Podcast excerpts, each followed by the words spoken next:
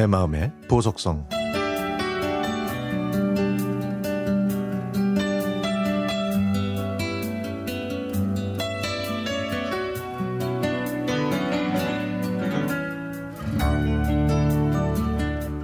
얼마 전에 직장 회식을 하고 있는데 엄마한테 여러 통의 문자가 연달아 왔습니다.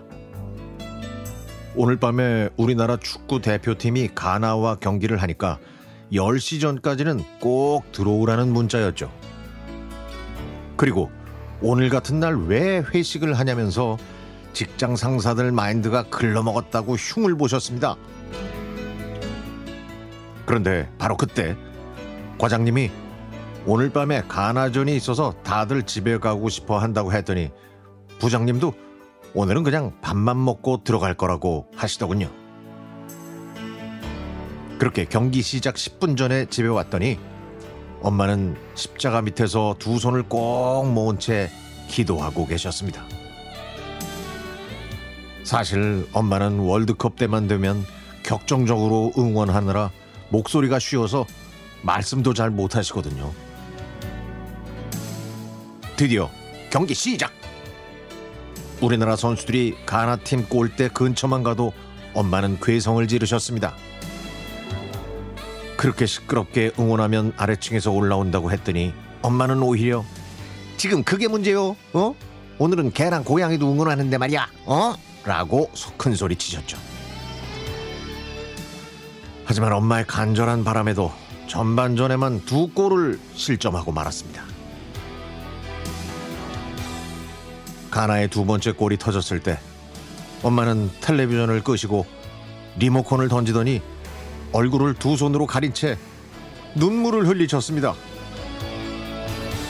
아유, 4년 동안 응? 얼마나 힘든 훈련들을 해왔겠냐고. 어? 아이고 마음이 아파요. 아, 마음이 아파. 아이고 응? 손흥민도 김민재도 그 월드컵을 얼마나 기다렸겠냐고. 저는 흐느끼는 엄마를 안아드리면서 이제 그만 텔레비전을 보시고 일찍 주무시라고 했더니 엄마는 역정을 내시면서 얘가 얘가 얘 얘 얘 얘 지금 무슨 말을 하는 거야? 응원이 얼마나 필요한데 말이야. 라고 하시면서 다시 텔레비전을 키셨습니다. 후반전에는 우리 선수들이 더 열심히 상대 골문을 두드려서 마침내 2대2 동점이 됐습니다. 엄마의 눈물은 환호성으로 바뀌었고 곧바로 이모와 삼촌에게 기쁨의 전화를 하셨죠. 그런데 잠시 후 또다시 실점해서 스코어 3대 2로 경기가 끝나고 말았습니다.